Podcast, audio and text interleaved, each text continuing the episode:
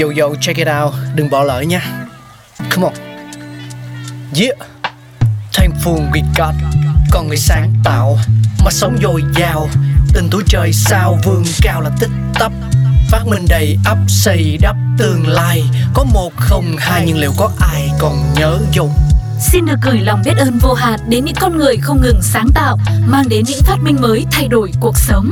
Thankful we got. Hello, xin chào mừng tất cả quý vị và các bạn đang quay trở lại với Thankful We Got cùng với Phương Duyên và Pladio.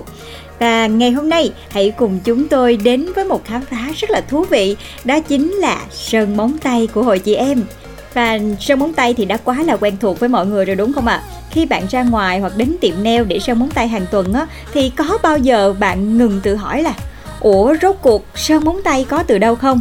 Và hóa ra thì lịch sử lâu đời của sơn móng tay không như những gì bạn tưởng tượng đâu. Ngay bây giờ hãy cùng Phương Duyên tìm hiểu nha. Và theo mô tả thì sơn móng tay là một loại mỹ phẩm dùng để thoa lên móng tay hoặc móng chân của người với mục đích để trang trí, làm đẹp. Ngày nay, sơn móng tay gần như đã đạt tới độ hoàn thiện cực cao khi nó có thể giữ màu rất lâu và hạn chế bong tróc. Thành phần chính của sơn móng tay chủ yếu là hỗn hợp polymer hữu cơ và các thành phần khác tạo nên màu sắc cho sơn.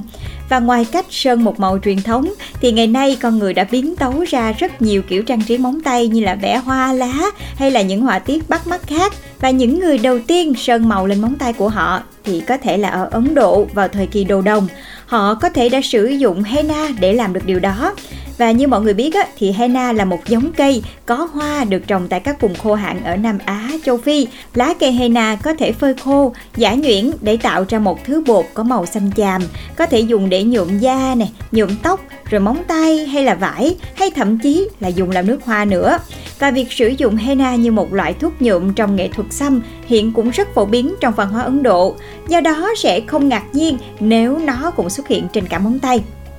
Và từ Ấn Độ thì xu hướng sơn móng tay lan dần sang Trung Quốc. Tại đây người Trung Quốc đã nâng tầm nghệ thuật sơn móng tay vào khoảng năm 3000 trước công nguyên. Họ đã tạo ra một loại sơn móng tay bằng cách sử dụng hỗn hợp lòng trắng trứng, sáp ong, gelatin, nhựa cây keo và phèn chua. Sau đó tô màu bằng cánh hoa hoặc bụi vàng hoặc là bạc. Ngoài ra, người Trung Quốc cổ đại còn dùng cả những chiếc móng tay giả làm bằng vàng và bạc. Móng tay giả đặc biệt này được thiết kế vô cùng công phu và chỉ dành riêng cho tầng lớp hoàng gia phong kiến. Các bạn xem phim thì các bạn cũng thấy rồi đó.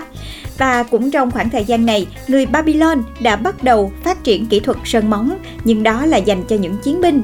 Những người đàn ông sơn móng tay của họ bằng khô là sunfu dạng bột mịn hay phấn côn trước khi ra trận. Tất nhiên cũng có sự phân chia giai cấp ở đây, các chiến binh bậc cao sẽ được sơn móng tay màu đen, trong khi các chiến binh bậc dưới sẽ chỉ được sơn màu xanh lá cây. Xu hướng sơn móng tay sau này đã tràn sang châu Á và cả châu Phi. Henna đã được tìm thấy trên các xác ướp, bao gồm cả móng tay của người dân nơi đây. Màu móng tay cũng biểu thị đẳng cấp ở Ai Cập. Vào thời kỳ Ai Cập cổ đại, móng tay của ai càng đỏ thì người đó càng có nhiều quyền lực như nữ hoàng Nefertiti, mẹ kế của vua Tutankhamun, sở hữu một bộ móng tay màu đỏ sẫm. Trong khi đó, nữ hoàng Cleopatra được cho là đã sơn móng tay từ nước ép cây của lá móng, thứ tạo ra màu nâu gỉ sắt. Và phụ nữ ở tầng lớp thấp hơn thì chỉ được phép sơn màu pastel, tức là những nhóm màu nhạt hơn. Sau đó thì sơn móng tay đã tiếp tục phổ biến, đặc biệt là vào kỷ nguyên phục hưng khi có sự giao thoa văn hóa giữa phương Tây và phương Đông. Sơn móng tay và đính trang sức xuất hiện rất nhiều ở các tòa án ở Pháp vào thế kỷ 18, nơi các xu hướng thời trang kỳ dị đã hình thành. Vào thời kỳ Victoria tại Anh, phụ nữ đã tạo ra các loại sơn móng tay đầy màu sắc bằng các loại kem nhuộm màu và dầu bóng trong suốt. Phụ nữ cũng sử dụng kem đánh bóng để tạo độ bóng cho móng tay. Họ sẽ bôi chất mài nhẹ và đánh bóng cho nó để móng trông thật là sáng bóng, nhưng phải mất thời gian để có thể thoa sơn móng dạng bột và đánh bóng cho từng móng một. Đến năm 1916, nhãn hiệu Cutex đã thay đổi điều đó khi mà giới thiệu ra mẫu sơn móng tay trong suốt đầu tiên. Một lớp bóng trên móng tay cũng sẽ trở nên dễ dàng hơn nhiều so với việc đánh bóng trước kia. Cho đến đầu thế kỷ 20, đồ đánh bóng móng tay mới ra đời. và thật bất ngờ khi sự ra đời của nó phần lớn là nhờ vào ngành công nghiệp ô tô.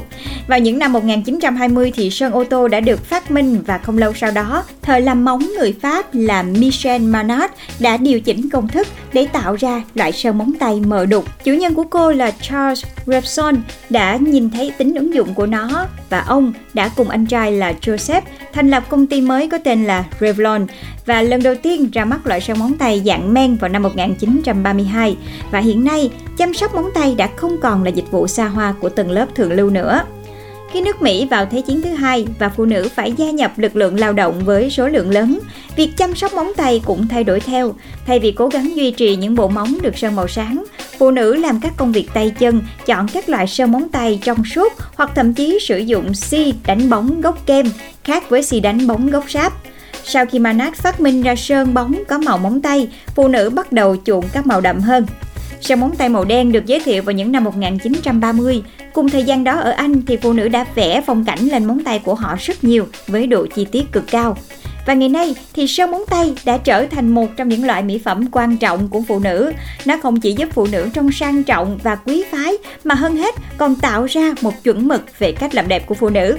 Các bạn nghĩ sao về lịch sử phát triển của sơn móng tay? Hãy gửi những ý kiến của các bạn về cho Pladio nha. Và hẹn gặp lại các bạn trong Thankful We Got tập tiếp theo. Oh,